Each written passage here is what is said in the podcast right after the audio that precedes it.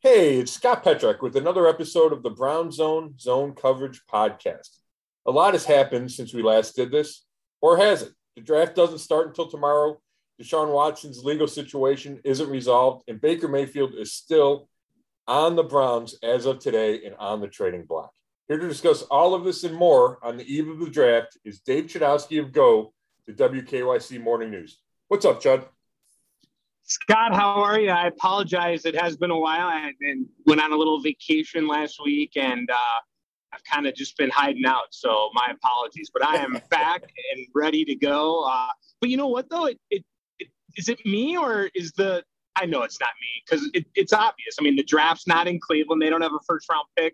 I mean, much different scenario than last year. And that's the story I'm uh, actually working on. I put a piece together for tomorrow morning on Go on uh, Channel Three, just talking about how you know it's you know it's not the same. I mean, the the Browns Super Bowl is gone. This is the Super Bowl tomorrow, but it, it it's not. I know. No, you're exactly right. And you know, I've still done some of the pre-draft features that I normally do, talking to coaches from guys that I think the Browns have a chance to draft, maybe at 44 or 78. Um, but Right. The the buzz isn't the same. The conversation, you know, I'm on, I've said it before, I'm on this text chain with a bunch of knuckleheads, and there's been like hardly any draft conversation. Uh, you know, there's still some diehards out there. I ran into my cousin, and he was breaking it down for me. at names for you know the second and third round. So some people are still all in, but overall, how could you be? There's no pick on Thursday. There's it, Andrew Berry it's said it's highly or it's unlikely that they'll move back in the first round, and I don't really see any why or any reason they would do that. So you're going to have a Thursday night where they're not going to draft a guy. You know, I think the sports bars are going to be slow. I think Andrew Berry's going to be not busy either. Um, really, to me, the biggest question is if Baker Mayfield's going to be traded during the draft, right? Which is a whole other scenario than the usual. Oh my gosh, the Browns are drafting a guy in the top ten. Yeah, uh, a producer just came up to me literally ten minutes ago at work and asked me, "Hey, do you think Baker's going to get traded Thursday on Saturday? Like, when's he going to get traded?" And I, my answer, and I'll ask you because you know more than I do. I just said, "Listen, I, I have no clue. It could happen at any point." point, and really, it's just you know these teams are you know playing." You know, throwing bait out there and playing with each other, trying to feel each other out. And I, I don't think there's, is there any way to really answer it based on, you know, you don't know what teams are going to do. Maybe it happens after the first round, after you see what happens, or, you know, no one wants to tip their hand, right? Right. I think what I think it's going to come down to um, what happens with the quarterback needy teams in the first round or two. And for me, the first flashpoint is Carolina at number six. If Carolina does not take a quarterback, right? And we're assuming it's Malik Willis or Kenny Pickett. If Carolina doesn't take a quarterback, then I think a Baker trade could happen at any point after that. And okay, because I because I don't think Carolina has their starting quarterback, right? It's Sam Darnold, and to me, Baker's better than Sam Darnold, and he's shown that through their first four years in the league. Um, and Carolina doesn't draft again until like the fourth or fifth round, so they're not going to get a starting quarterback through the draft if they don't take one at number six. And then I think it opens the door. Now, I don't think Carolina wants to announce that. I think they want other teams to think they might take a quarterback, and maybe they do take a quarterback at six. But if they don't, and they keep that pick and they take an offensive lineman or whoever, whomever they would take, then I think the door's open for a trade with Carolina. Now, could it happen Thursday night? Sure. Could it happen Friday morning? before the second round? Yes. I mean, that seems like a possible sweet spot, you know, assuming Carolina does want Baker Mayfield. Um, and you can say the same thing for other teams, right? Does Atlanta, um, if they don't take a quarterback at eight, uh, do they want someone to pair with Marcus Mariota? Um, Seattle, I think they're drafted number nine. Do they not take one and then say, okay, let's get Baker in here. We like him better than Drew Lock. Right? I mean, it's the same teams we've been hearing. It's just one less option for them to fill their quarterback spot would disappear in the first round or two, you know? And then just real quick, some other, you know, then you get to second level teams that have starting quarterbacks or possibilities of starting quarterbacks, but, you know, could Tampa Bay say, get done with the draft and say, you know what, let's say Baker, maybe he can sit behind Brady for a year, and we like the idea of Baker down the road. You know, I'm just throwing out possibilities. San Francisco, if they trade Jimmy G, you know, Nate Sudfeld is their backup to Trey Lance. Trey Lance is unproven. Would they like Baker to be that guy in case Trey Lance fails? You know, and then you always think about Detroit just because of the John Dorsey connection. Uh, so, you know, I, those are the teams that kind of jump to mind as far as, okay, maybe when the dust settles on the draft or even during the draft, that you could have Baker movement. But I know that Baker wants to be traded this weekend, and I think the Browns want to trade him too. I, I just don't think this is a comfortable situation for anyone. I think Andrew Berry has come to grips with, I think he should. I don't know if he has. I think he should come to grips with the fact that he's going to have to pay a chunk of Baker's salary, right? It's almost $19 million guaranteed. I don't know what that chunk number is. Is it half? Is it 13 million? So the next the new team only has to pay six million. I don't know what that number is, but I would assume that the bigger the number gets, the better the draft pick the Browns get in return is. So, you know, do they say, okay, we'll give you the team 12 million and you give us a third round draft pick? Like, it, it, like is that the spot, right? Is that the negotiations? And I, I think it goes something like that. And then it's just finding a team that wants Baker enough to pull that trigger.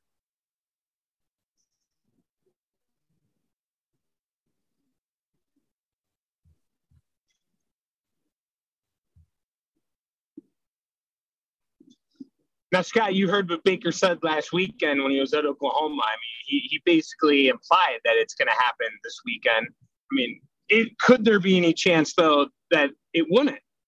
Yeah, yeah, I did hear that, which just reaffirmed how anxious or eager Baker is to get out of here. And I understand it, right? He wants to know his next team, right? He wants to get started there. Um, but yeah, I think there's a chance it doesn't get done during the draft, during the immediate aftermath of the draft. But if if it doesn't, then then the situation gets cloudier. Um, you know, if no team really wants him coming out of the draft, or not enough for Andrew Berry to say yes, then you start talking about okay, well, does Baker show up for mandatory minicamp in June? Like, like what's going to cause a trade? Like the draft is a like a tipping point, right? You set your roster, you know if you drafted a guy or signed a guy, like you know what your quarterback room's going to look like. That doesn't change in May. It doesn't change in June. It's unless somebody gets hurt. So then, if you're the Browns, you're kind of waiting for, or I'm hoping for a quarterback to get hurt across the league, where a team says, "Yes, now we have to go get Baker Mayfield." And I don't know if that's realistic. I don't know if Baker would be the first option for one of those teams. And then the idea with, do we make him come to mandatory minicamp? Does he come because he wants to, you know, to make wants to make sure he gets paid the guaranteed money? Does he show up for training camp? Like this is just an awkward situation that a team with an awkward situation, to say the least, with Deshaun Watson probably doesn't want another one. You know, it's if he's around the building, it's you know, I don't think that's a great a, a great situation. You know, like there's just it's just uncomfortable, and I don't think it's necessary.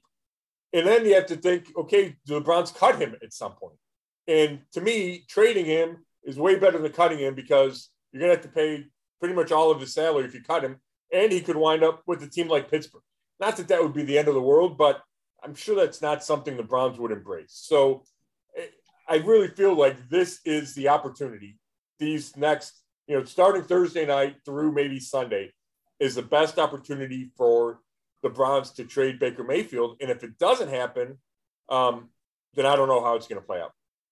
Yeah, it would be the end of the world if he went to Pittsburgh and uh, flourished and beat us.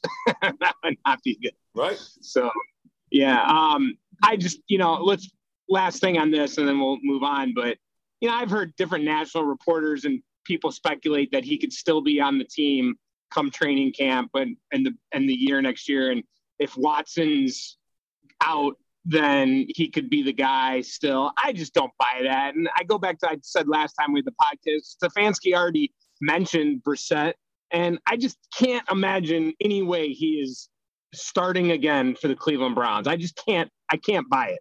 I'm with you. I mean, I, I don't like to say never, right? Because true, then, true. You know, you could, I could look silly, um, right? But I don't know how they mend these fences. Um, Baker's got a strong personality. He's stubborn. Um, now, you know, if they if they said, "Hey, we're not going to trade you," period, then I don't know if he has better options. But uh, the Browns don't want him. I, I mean, they've made that clear, right? They would be holding on to him almost out of spite, like, "Hey, we need some. We need to trade for something."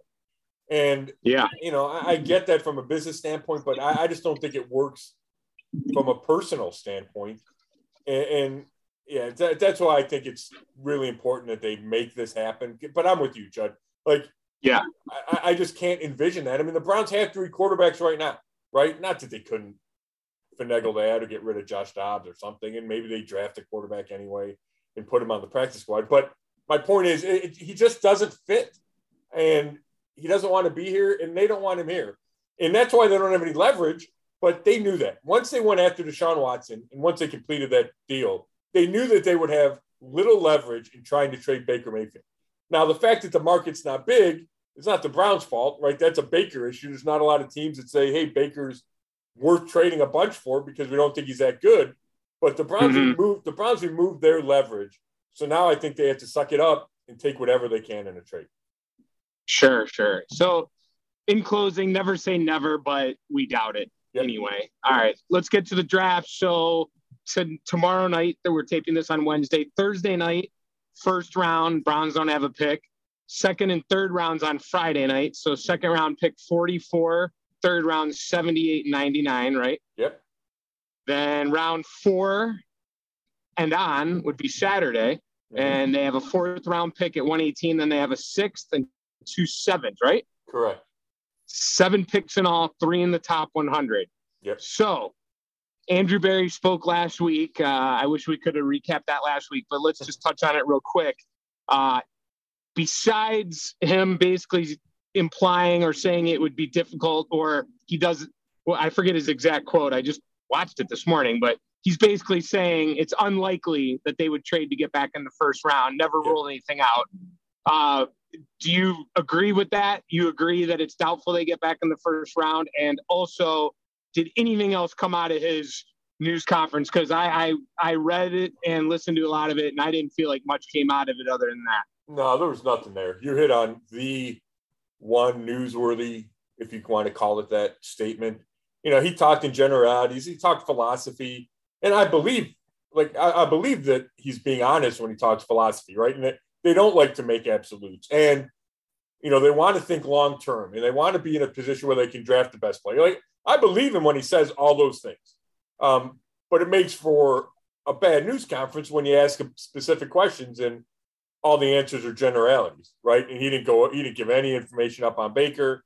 Um, but yeah, the the key spot was unlikely to trade back in the first round, and I don't think he would say that if he thought there was a decent chance, right? I think he knows the reality, and the reality is the Browns don't have a lot of draft picks.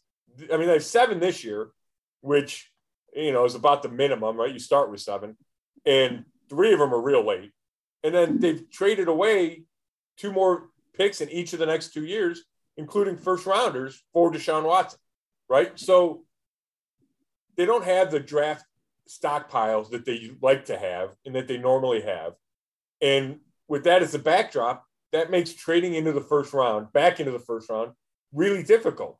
And I just don't think this is an organization that is going to mortgage the future to move up to draft a player 28. Now, you know, if the perfect player were there, maybe, but I also think the Browns don't believe in the idea of a perfect player, right? At, at the core, it's the more chances you have in the draft, the better off you are because it's a crapshoot, right? So if you focus in on one or two or three players, that's the wrong philosophy. You know what I mean? And I'm not saying there aren't exceptions. They traded up for JOK last year. But generally speaking, you're better off with quantity than falling in love with the player too. And I, I think that's one of the reasons they don't try to move back in the first round. The fact that I, I think they'd rather take some of this year's picks and replenish 2023 and 2024 draft picks. I, I think that they want to do that. So I would not be surprised at all if they traded 99 or the fourth round pick for a third or a fourth round pick next year. so they can kind of recoup what they gave away in the Deshaun Watson deal. So for all those reasons, and the fact that they have a strong roster right now, um, I don't think they're going to move back in the first round. And I think by Berry even saying it's unlikely means that there's an almost infinitesimal, infinitesimal, I can't even say the word, a really small chance that they're going to trade back up into the first round. But you know, what if you know, what if they look at it, a quarterback, we have our running back, we we have this, we have that. We need one. We got Amari Cooper. We need one more yeah. stud receiver, and we think we can be unstoppable. I know you call it a crapshoot, but if if they're that confident a guy, and and listen, we've seen receivers where you know they come in and make a huge impact. We just saw it in Cincinnati last year. Yeah. Why not take that chance? Well, I mean, I get what you're saying, and there's a lot of people that think that way, right? Like this, that I would say is the most popular question I get asked is, well, can they move back in the first round? Um, because I think people like the action. I think they like being part of the first round. But I guess my question would be, would you move into, would you give up both third round picks to go from 44 to 28, right? So now you drafted 28 and then you don't draft again into the hundreds. Like, is that receiver that you trade up to get, is he going to be is he going to be worth the defensive tackle you don't take and the defensive end you don't take? Right? Like, I think that's how you mm-hmm. have to weigh it. And you have to weigh it. Okay, let's just, for example, say George Pickens out of Georgia is that guy that you would go up to trade for. Is he better necessarily than Watson out of North Dakota State or Skyy Moore out of Western Michigan or John Metchie III out, out of Alabama? And if even if you think he's better, is he better plus the two other players you don't get? You know, like that's how you have to weigh it. And that's why I feel like it's a really long shot for the Browns for the Browns to be in a position to do that. Now, could they trade up from 44 to 38 because there's a guy that they like and they're afraid he won't fall the last five spots? Yeah, you could do that, and maybe you trade a fourth round pick, right? Whatever that, whatever that, however that math works out.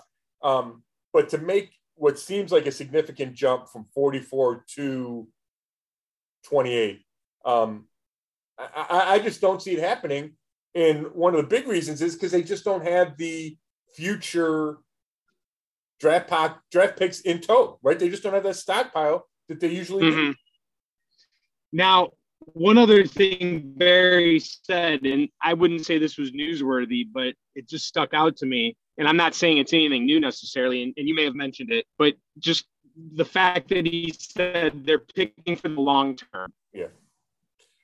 Yeah. I mean, that's, he's always said that. And it's, it's interesting because it's a balance, right? They feel like they're a Super Bowl contender right now. So, and I think that's how fans view it. It's like, hey, the window's open. We got to jump through the window. But you also, if you're the GM, you want that window to be open for five, seven, ten years, right? So you have to draft well and you have to think about two, three, four, five years down the road.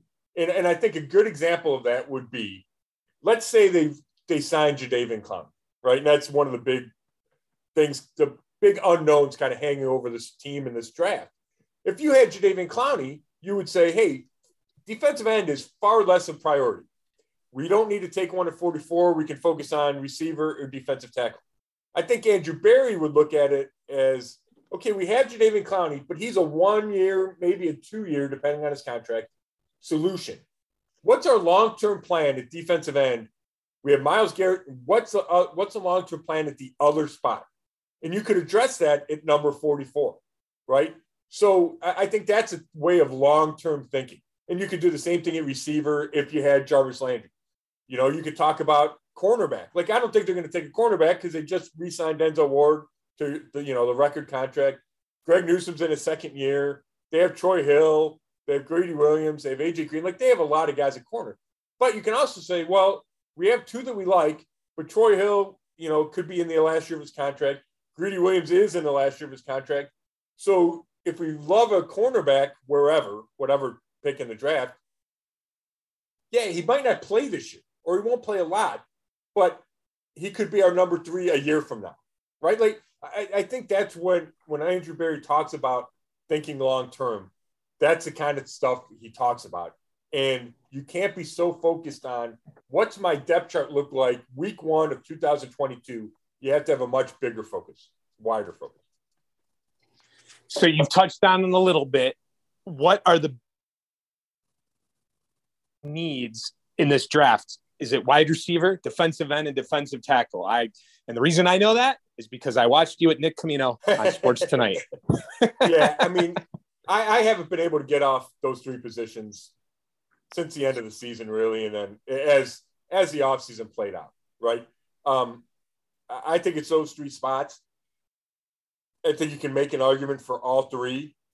The question I have at defensive tackle is do the Browns value that position enough to spend the number 44 pick on it? And I'm not convinced they do. You know, if just you look at Andrew Berry's couple years in charge, don't re-sign Larry Ogunjobi, right? They signed Malik Jackson to a one-year deal. That's not a huge deal. You know, Malik, they took a flyer on Malik McDowell. They drafted Jordan Elliott in the third round and Tommy Togiai in the fourth round. So the, the most resources they've poured into that position, they let they cut Sheldon Richardson instead of paying him a big salary, you know, what he was owed heading into 2021. So the biggest investment they've made at that position is drafting Jordan Elliott in the third round. So I'm not convinced that they would spend number 44 on a D tackle. I think they would have to think the player was special. Um, and maybe Travis Jones from Connecticut is that guy. And I wrote about him and he's intriguing to me. So, but I have that question in my mind. At receiver, you know, yeah, I think that's an important spot, obviously. I think the Browns recognize the importance of receiver. So I'm kind of going receiver, defensive end, receiver, defensive end. I like going defensive end at 44 and receiver at 78 and the reason for that is I think receivers deeper. Like I don't know who you get at 78 as far as a defensive end, but I know there's some names of receivers that I think, okay, that guy can come and contribute. Now, of course, there's a drop off, and maybe he doesn't step into the starting role um, week one, like if you drafted a guy at 44 might.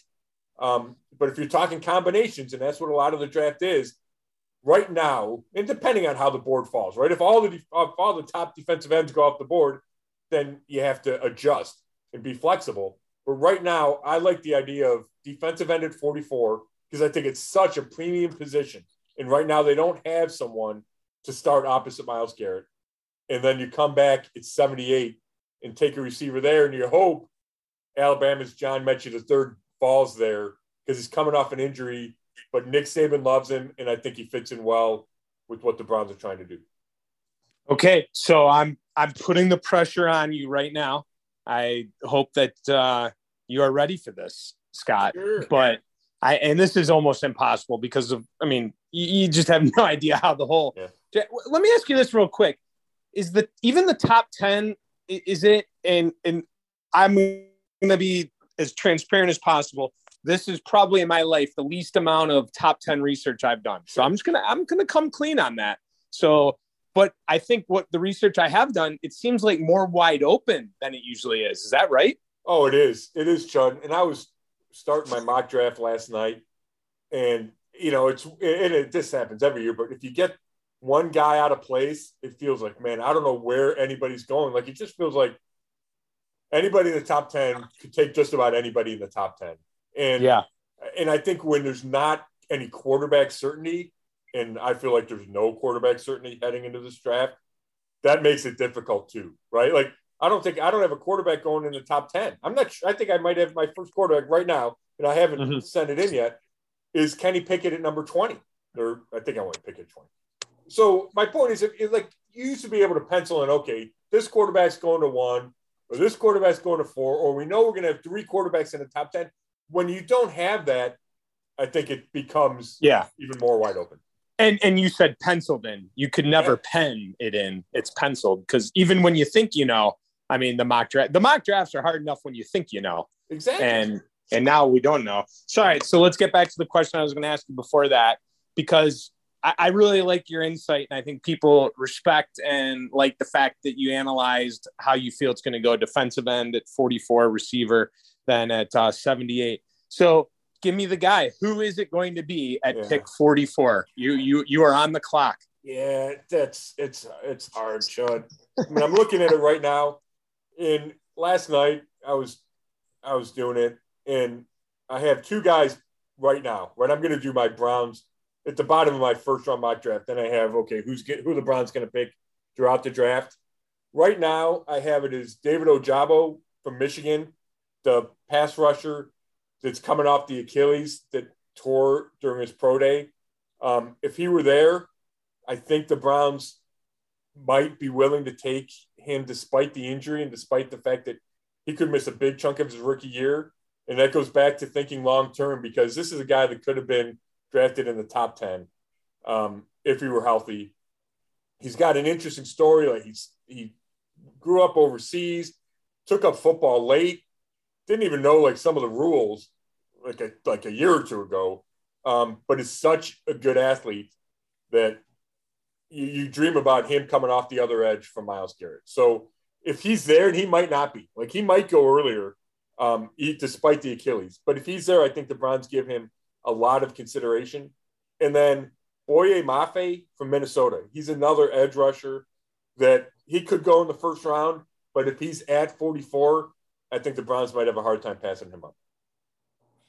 All right. Anything else on the draft before we move on? I got some uh, questions. I, I, we have some catching up to do on some other things. Yeah. But uh, no, let me I mean, know. I, I, think they're gonna. I think they'll probably take a kicker. Um, oh, okay, yeah, that's right. yeah, yeah. And I talked to yesterday, and I wrote a story that showed up on um, BrownZone.com this morning about Gabe Brkic um, from Notre Dame Cathedral Latin. He went to Oklahoma. Um, super strong leg. Like he was 10 of 14 from kicks over 50 yards in college. Um, he's a tall kid, so he's got a lot of leg action.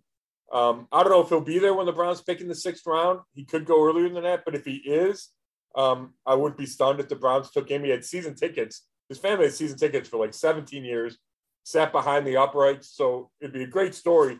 And he said that he wants to come to the Browns. Um, and then there, then you think about other positions. Like do they draft an offensive tackle? And that would be a little long range thinking. Plus, you don't know if Jack Conklin can be ready to go week one. Tight end. I, I think that's a fascinating position because we know that they franchise tag David Njoku and they cut Austin Hooper. Well, if they let this draft go without drafting a tight end, then I think you're going to see a shift in what they do offensively, right? There's not going to be nearly as many three tight end sets and they led the league in that in 2021. But if they take a receiver in the, or I'm sorry, a tight end in the second round, or in it probably won't be the second round, but in the second, third, or fourth round, then I think it probably won't be as big a shift in philosophy, um, because then they'll add a tight end at a relatively high draft spot, team him with Njoku and Harrison Bryant, and it might look at least close to what it did last year. But I think if they don't draft a tight end, it signifies a significant change in how the personnel packages could look when we get to games. Any big surprises do you think will, will come out of the draft? Anything that, you know, people are like, wow, I did not see that coming. No, no. I mean, I, I don't think so. I, I, would, I think I mentioned it earlier. I, I think they're going to try to trade at least one pick for future draft picks. Um, and I, I, think 78 or 99 feels like the sweet spot there that they could trade one of those spots and get a third rounder or maybe a third and a fifth next year. That that really feels like something that they would try to do just because they're down picks after the Deshaun Watson trade. All right. I mean, I feel like I'm ready for the draft now uh, after listening to you. But is there anything more? Anything I missed? I'm glad you brought the kicker up. I, I did forget about that. No, I don't. I think I think that's it, Chad. I mean, this roster is in good shape. Uh, you know, I, I, think it really is. And you know, obviously they'll they'll sign undrafted free agents, and there's still other guys out there, right? If they don't draft a defensive tackle, that doesn't mean they can't go sign one. And there's still quality ones out there. You know, um, Larry Ogunjobi is still on the free agent market after he failed a physical. Uh, I think it was with the Bears. He signed a big contract, and they they uh, rescinded it because he didn't pass their physical. Um, so there's other options after the draft. Um, obviously, if they don't get a defense, or even if they do get a defensive end early, we'll still talk about Jadeveon Clowney till he signs someone. The same thing's true for Jarvis Landry. Um, but it feels like defensive end, defensive tackle, receiver. I'd be stunned if they don't come out of this draft with at least one of those guys, um, without without at least one guy at each spot. All right, can we move on from the draft? Yeah. All right. Last week, back on the field, uh, but can you just explain to you know everyone you know how that really went? You know, the coaches uh, can't be with the players, right? How, how, how does that all work? Yeah, there. Yeah, it's probably not even accurate to say back on the field, back in the building. Yeah. Okay. Um, for phase one, phase one goes, I want to say two weeks. It's meetings. So coaches meet with the players and then it's strength and conditioning. So the guys are in the, you know, in the weight room. I'm sure they can run in the indoor facility. Um, but we're, we won't have practice. Um, OTAs, I want to say, begin late May. Um, I think before then they can get on the field for some individual work, but not any teamwork um, once you get to phase two. But, you know, the, the coaches love it. The organization loves it. You get guys back in the building. You know, it's the Deshaun Watson's really like his first day at work. Um, uh, the Browns did not make him available to the media. We taught, we asked a lot of questions about him because we're always going to ask a lot of questions about him. just not only is he starting quarterback, we all know everything else that comes with the Deshaun Watson trade. Um, Amari Cooper was here. Talked to him for the first time. Talked to Jacoby Brissett, backup quarterback, for the first time. So you know, guys will be in and out throughout the offseason program. It's voluntary; they don't have to be here every day. Um, but it, felt more normal because the last couple years, obviously 2020, there was no in-person offseason program. Last year was kind of delayed because COVID was still, you know, COVID was still an issue that the NFL acknowledged, and the union was telling players not to show up. And that's right. JC, remember JC Tretter, president of the union, was a Brown center at the time. And even through um, OTAs, there were a bunch of Browns players not in Berea. Um, whether or not that was choice as a show of support for JC, whatever it was, um, yeah. there were still virtual meetings, but it, it didn't have the same feel. And Kevin Stefanski is grateful that at least at the start, it has a similar feel. And we've heard a lot less or pretty much nothing from the union as far as recommending guys stay away. JC Tretter, it, you know, COVID was part of that last year, but JC Tretter also thought the offseason program had gotten out of hand, right? It was too much. Um, but you just don't hear that same conversation this year without that COVID factor. That's right. Yeah. So did was there much of a change? I, I just had a flashback to us having this conversation yeah. last year at this time. Um, was there much change at all? Well, yeah. I mean, they don't give us like an attendance report.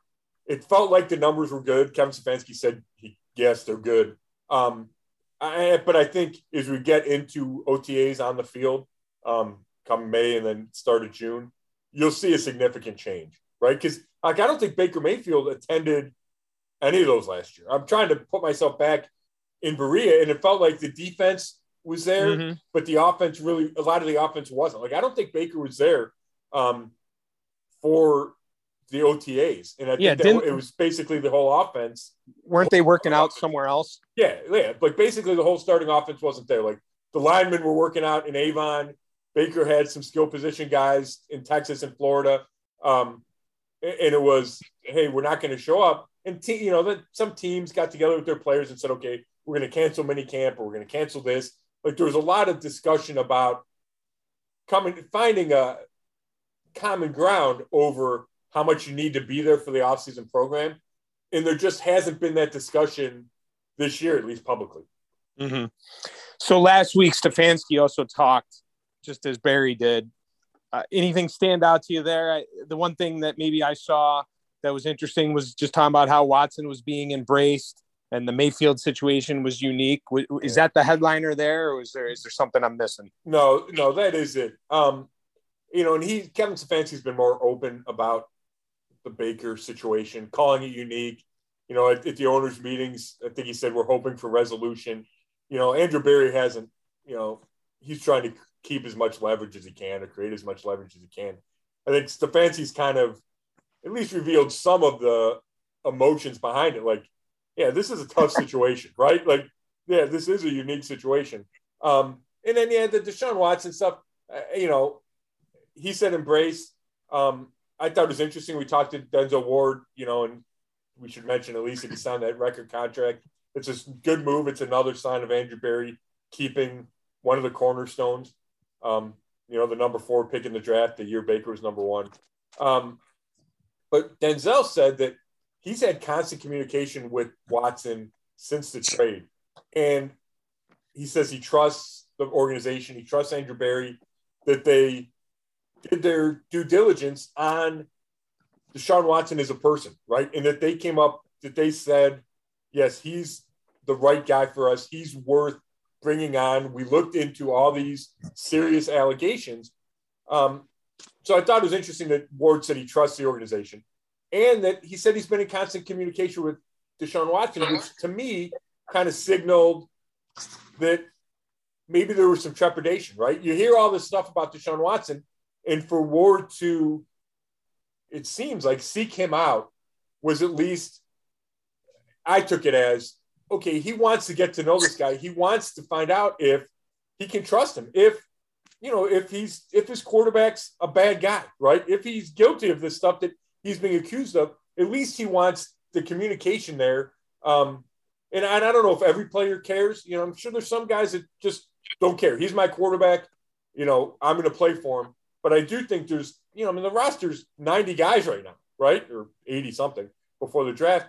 I think there's a segment of those of guys on the team that really want to feel like their quarterback is not a monster, right? That he didn't do all these things. And it'll be interesting as we get back in the locker room, we talk to more and more guys, how they're all kind of coming to grips with the Deshaun Watson trade. And I think it'll be easier for some and maybe more difficult for others. And they will need to actually sit down with Deshaun Watson. And I asked, I asked Kevin this and he wouldn't answer, but did I'm curious if Deshaun Watson stood in front of the team, or maybe he's waiting until training camp and everybody's there, or mandatory minicamp. But does he stand in front of everyone and explain himself and say, "Hey, I didn't do this," right? Um, because I, I think there's guys that would be in that room that would want to hear him say that. They now have the highest paid quarter and cornerback in the league, right?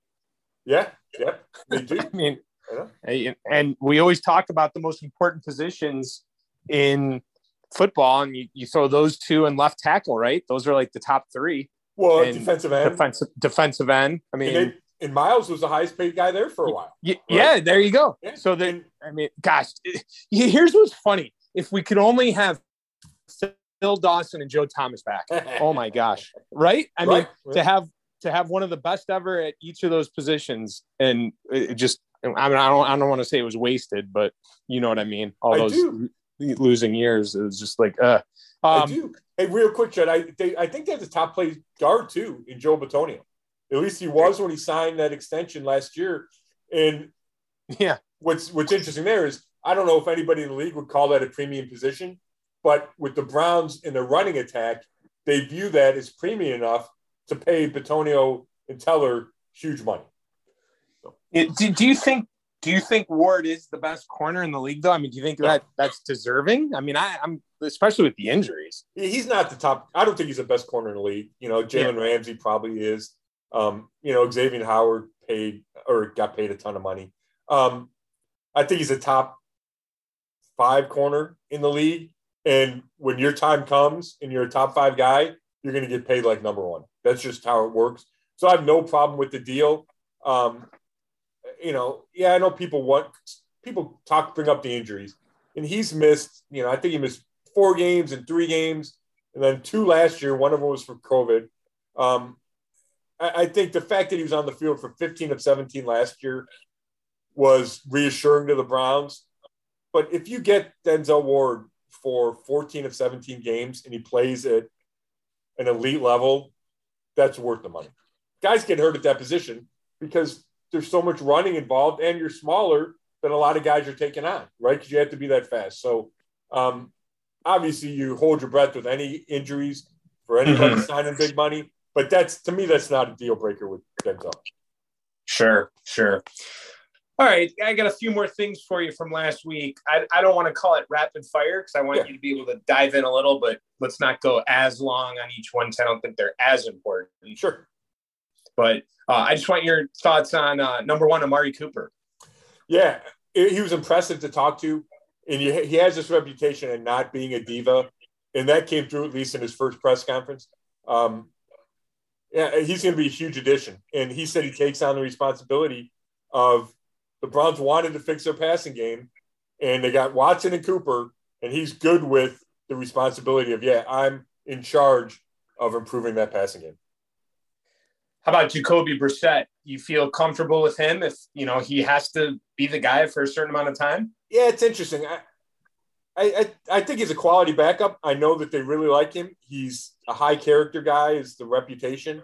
Similar style to Deshaun Watson, not the same athlete, but makes plays with his legs, makes plays on the move. Um, so the Browns are looking for that. I don't know if I don't think he's the best backup in the league, but I think he gives you a shot if Deshaun Watson's going to miss time. Um, and the expectation is he'll miss time at some point, um, whether it's injuries or suspension or whatever. Um, but I think there is a comfort level in having Brissett as your number two. How about Clowney? What, what do you think is going to happen there? he's so Chud, he's so hard to predict because he's not a guy that cares about when he signs. Right, right. right? We've seen him. He signed late, like the last three or four years. Um, he's a guy that I think is really interested in getting that last dollar. He wants to play somewhere warm. Doesn't mean he won't play back in Cleveland, but that's a consideration for him. I don't know if he's holding out for you know a second year on the contract or a third year because he had a really strong season for the Browns. Um, I don't know. I, it's tough because if you don't have a commitment from him, and if you have a commitment, then you might as well make it official. If you don't have a commitment from him, there's a big hole at, num- at number two end, and that's why I have them taking a guy at number 44. So, you know, even if they take a guy at 44 that doesn't take Clowney off the table, but it might take a two year deal off the table for Clowney, and I would say it probably lessens to some degree the chances that he comes back. Sure. How about the Hue Jackson situation? You want to um, touch on that at all? Yeah, no, that's a great. I'm glad you brought that up. Um, so the league is investigating Mary Jo White, former chair of the SEC, um, Securities and Exchange Commission, is investigating when Hue said that he initially said he was paid to tank, um, paid to lose, then he backtracked and said he received a bonus structure based on certain criteria. Andrew Berry did as well. Um, the Browns are adamant that they never paid anyone to lose. Um, uh, you know, and there's some gray area here, right? Yes, the Browns went young and started, you know, young quarterbacks and were okay losing, right? Like they were in the business of trying to rebuild, and you're better rebuilding when you have the higher highest draft picks possible and the most draft picks possible. But there's a difference between that and telling your coach to lose on Sunday, which is the allegation that Brian Flores made with the Dolphins. And the are adamant that that never happened, right? That they didn't tie the bonus structure into losing. It was tied into draft picks. It was tied into having young guys. Now, if that correlated losing, which it did, they're smart enough that they know that. But I think they're also smart enough that they would never make it um, clear or obvious that they were trying to lose. In fact, they, I don't think they were trying to lose every week. I think philosophically, they were trying to create, you know, get more draft picks, and they know that that comes with losing. But on a weekly basis, I think Hue Jackson was charged with winning games, and he didn't. So um, the Browns say they welcome the investigation. They've been adamant time and again about denying um, Hue Jackson's initial statements. So it's supposed to wrap up soon. Um, the Browns are confident that they'll be exonerated. But obviously, when the league investigates anything involving your franchise, it's it's significant and it is newsworthy. And I'm glad you brought that up. Also, did you touch on this earlier with the Watson situation as far as uh, the, situation with court um, that it, he wouldn't go until after the season? No. Yeah, I don't I mean I don't think we have. It's Yeah. I mean, here's in I don't know if you saw it. The Browns Super Bowl odds dropped like yesterday. I want to say from uh, 20 to 1 to 14 to 1. Um, and that's that would seem to me that it has something to do with Deshaun Watson's availability in the 2022 season, right? I mean, they Vegas doesn't post why the odds moved, um, but it, it's it's certainly interesting that it, that the odds moved. Um, what we don't know yet is how the timing of the civil suits, the civil lawsuits, will affect any punishment from the NFL. The NFL has not said whether it will one way or the other. Right? The NFL does its own investigation, but the question to me is if the league wraps up wraps up its investigation in July, but there's still 22 civil lawsuits that are ongoing and not scheduled to go to trial until 2023 because the legal sides for the plaintiffs and Deshaun Watson have agreed that there will be no trials between August 1st and like March 1st. So he's not going to have to go to trial for these civil lawsuits during the season. There's been an agreement reached. Um, so we know, unless there's a settlement, we know that the majority, if not all, civil lawsuits will wait until after the 20, 2022 season.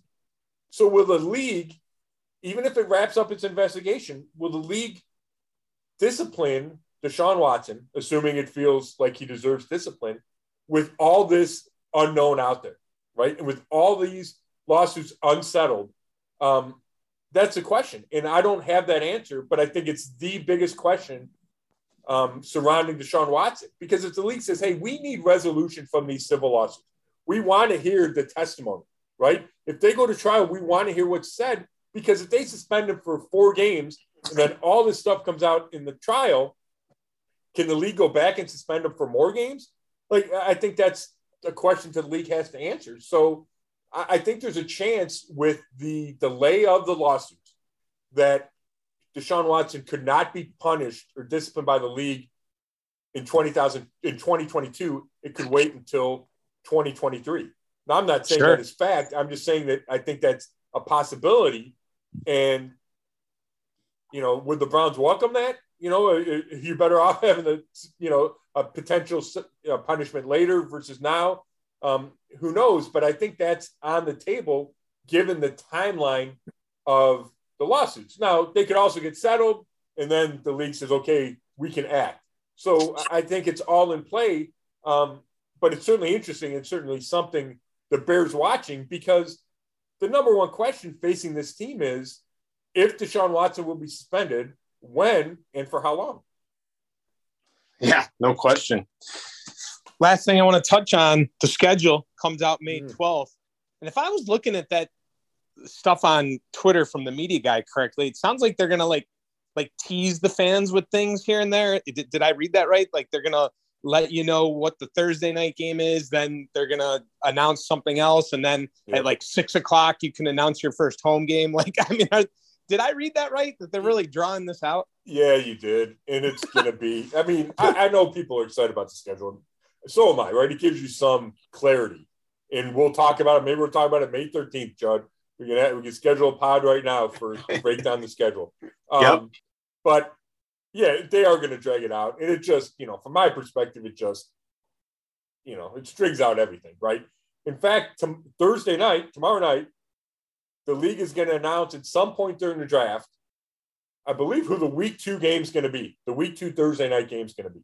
Um, so yeah, so they're they, that's exactly right. You hit it on the head. They're gonna there's gonna be slow leaks. There's gonna be the international games announced at some point before yeah. we get to May 12th, and they announce the complete schedule. And even then, they're gonna stagger it with, like you said, your first home game gets leaked a couple hours. Yeah. Because that week two game on Thursday, that will be the first time it's on Amazon or right. Prime or whatever, right? Right. So yeah, so that's the big um, yeah, that's the big carrot there you know, Peter King likes to guess on what games it'll be. You know, he thinks it'll be. Um, he had Broncos somebody, um, or he had. I think it was an NFC. It was an AFC West game. It was like Chiefs, mm. Broncos, or Chiefs, Chargers. because um, he thought that they wanted a big time game for the start of um, for for Prime's first game. So yeah, you know, right. I mean, but I mean the Browns. You know, I, I guess I, I would doubt the Browns would be scheduled for that because of the uncertainty surrounding Deshaun Watson. I would think that the that the TV schedulers schedulers would backload the Browns games um, because they would want Deshaun Watson to be playing in them. The backload the the prime time games. You know, you just answered. Games. You just answered my next question. That they, they have to be the most difficult team to schedule for because of that. Because yeah. the difference that he makes, and you know, early later in the year, and and we've seen the NFL get burned by the Browns before when they gave them a lot of prime time games right. and they didn't come through, and uh, you know, but yet you know they get a lot of eyeballs, and uh, for as bad as they've been, they, they, you know that they bring they, they give you ratings, so it, they they have to be the most difficult team, Scott, to to uh, do for television. I would think so, right? I mean, if they, if they showed up on week two, let's just say week two, um, is that a signal from the league that there won't be a Deshaun Watson suspension to start this season? It almost feels like it would be that signal because mm-hmm. You know if you have that choice, you go with the sure thing of Mahomes and Herbert, right? Versus you know, a, a potential Jacoby Brissett, right? So I, I, think that does matter. I would assume that the Browns would have their prime time games, you know, in the not in the first month of the season. I, I would think that's I would think that's yeah. a safe assumption. Yeah, it's going to be interesting because now uh, you got Al Michaels going to Thursday night football. Tirico takes over Sunday night football. Uh, Aikman and Buck went to ESPN. I mean, yeah. I, there's there's never been a year with this. Mo- I mean, it, has been pretty set in stone the last couple decades. You know. Oh yeah, and you throw the Manning cast in, right? I mean, ESPN. Yeah. You know, I'm not taking shots at any of the ESPN announcers, but they've really struggled, right? Yeah. To find that broadcast team um, for Monday Night Football, and now with Buck and Aikman and any of the Manning cast, um, they're as relevant as any network. Sure. Yeah, no doubt. All right. Uh, I'll finish on this. Uh, this morning on Go, we had it, and it was on uh, the websites yesterday, and it was a big talker. But uh, have you uh, gone to your bank account? Are you going to go by uh, OBJ's house?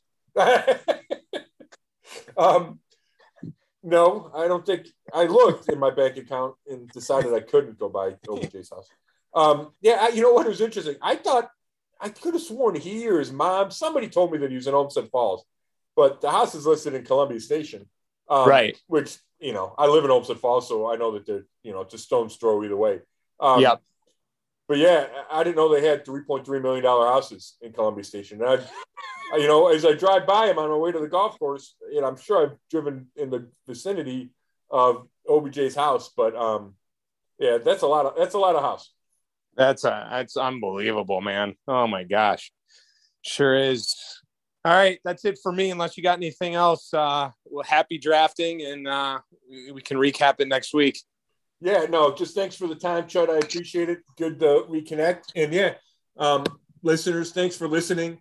We'll have, you know, complete draft coverage at brownzone.com all weekend. And if you look at brownzone.com now, um, I've written about a couple local kids, Rashad, or I'm sorry, Naz Bohannon played basketball in college, played at Youngstown State and then Clemson, and now he's trying to make it as a tight end in the NFL. Dustin Crum from Midview and Kent State um, expects to be a late round draft pick. Um, quarterback. Lorain County's not had a quarterback drafted since Cliff Stoudt in the 70s. So it's a big deal. Um, and he should probably go in the late rounds. Had a good combine, good pro day. And then He's I wrote about it. Yeah, yeah. And then I wrote about Alabama guys. Um, yeah, I wrote about Skyy Moore, um, Travis Jones. So there's some draft coverage up there. I'll put my position ratings up there today or tomorrow too. So and all the mock draft um, as well. So you can get all the coverage at brownzone.com. And thanks, Chud. And this has been another episode of the Brown Zone Zone Coverage Podcast. Thanks for listening.